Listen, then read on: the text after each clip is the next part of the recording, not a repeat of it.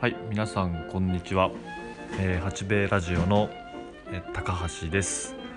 えー新潟県阿賀野市を拠点に蜂蜜とお米を作っています。えっ、とこれは3回目の収録になります。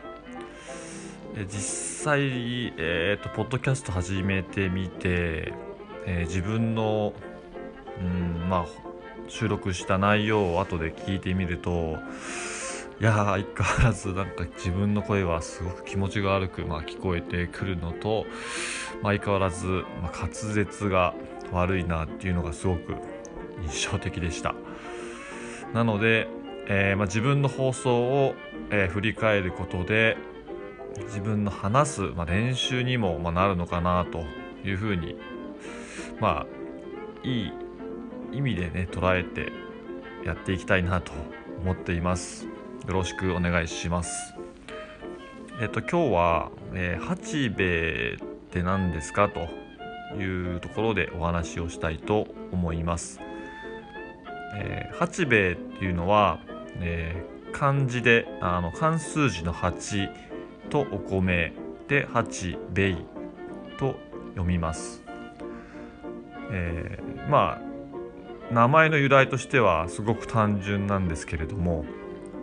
蜂蜜の蜂とお米の米ベイで、えー、八ベイという名前をつけて、えー農業をしています、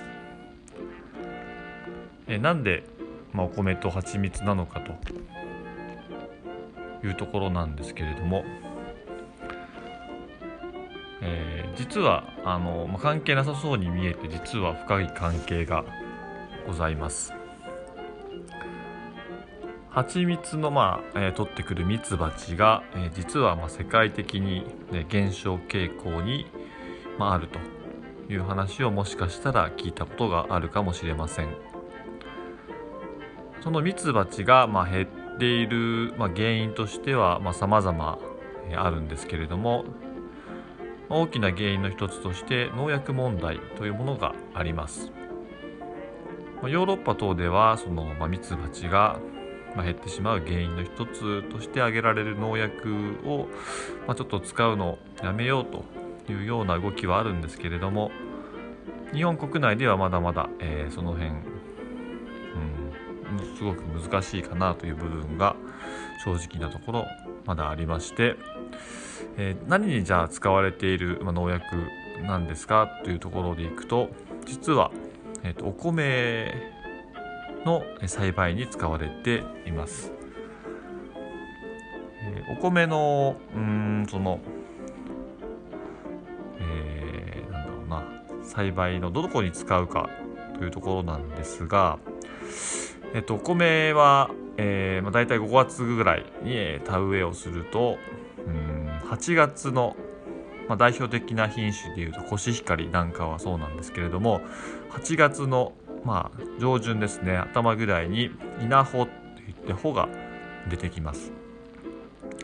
でその穂がまあ出ると、まあ、花が咲くんですよね。お米も植物なので花が咲きます。でそうして、えー穂ができて実がなるんです。ですけれどもその実を、えー、と要はお米ですよね。お米の実を狙って、えーカメムシという、まあ、虫がくっつくんですね。でその、まあえーカメムシがお米にくっついて、えーとお米の美味しい、まあ、養分を吸い取ってしまうんですけれどもそうして、まああのまあ、そのままお米が出来上がって収穫した時にまあカメムシが吸ったお米っていうのはすごく黒い点ができるんですね。これをまあ反転米というのですけれどもあのお米ってあの、まあ、そのまま取れた後に、えー検査をするんですが、えーと1,000粒確か取って1粒だったかな、えーそのカメムシが吸った反転米っていうものが、ね混ざっていると等級といってお米って等2等3等規格外といってまあその等級があるんですね。で1等のお米がまあ一番良くて当然その取引される価格も高いんですけれども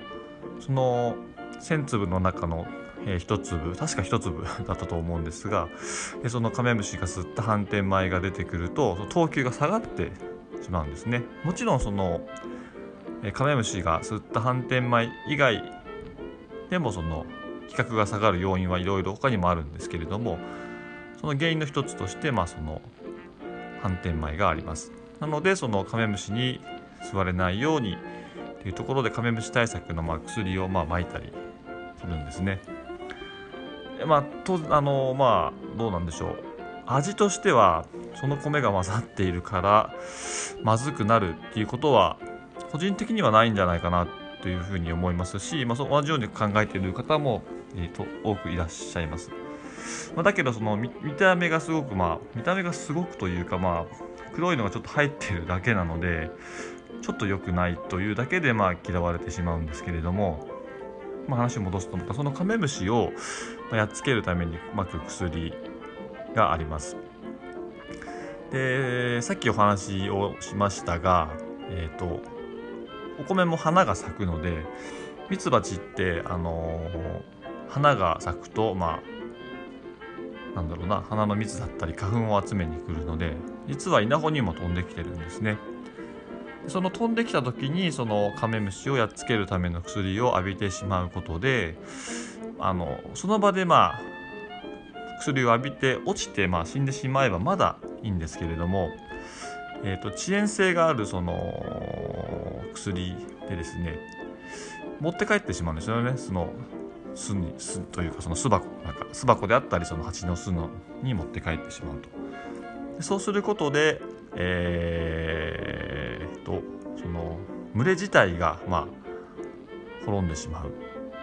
まあ、精神精神っていうかその神経性のまあえーと薬だったりするのでその巣全体がその薬に侵されてしまって生えてしまうとそういうことがすごく懸念されている薬です。で話をまたずっと戻すんですけれども八兵衛としてその蜂蜜と、まあ、お米両方と、えー、水筒をやっていくことでその2つが共存できる、えー、自然環境を作りたいなと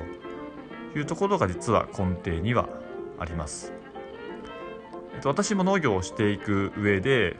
当然農薬を全く使わないかというと決してそうではなくて農薬も必要最低限はやっぱり使います。だけどその必要最低限のまあ農薬であったり自然環境のこともきちんと考えながら、えー、よく里山という言葉あの気に耳にしたことがあるかもしれませんがその人と人の手が入った自然環境っていうんでしょうかね。そのことをまあ里里山というんですけれどもその里山のまあ維持をあの水筒と、えー、両方を通して行いながら、えー、将来子どもたちに自然環境里山という自然環境を残していきたいなという思いを込めて八兵衛を始めて現在に至ります。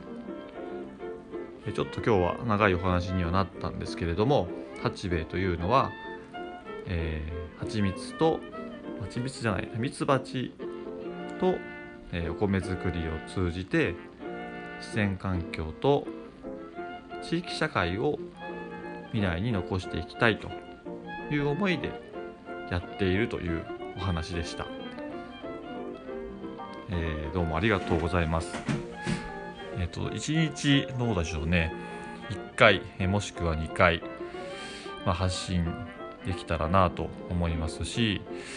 まあ、まだこれは3回目なので、まあ、なるべく続けてですね、まもう少し暖かい時期になれば例えば、え作業しながらえ、収録したりも楽しいのかななんていうふうに思っていますし、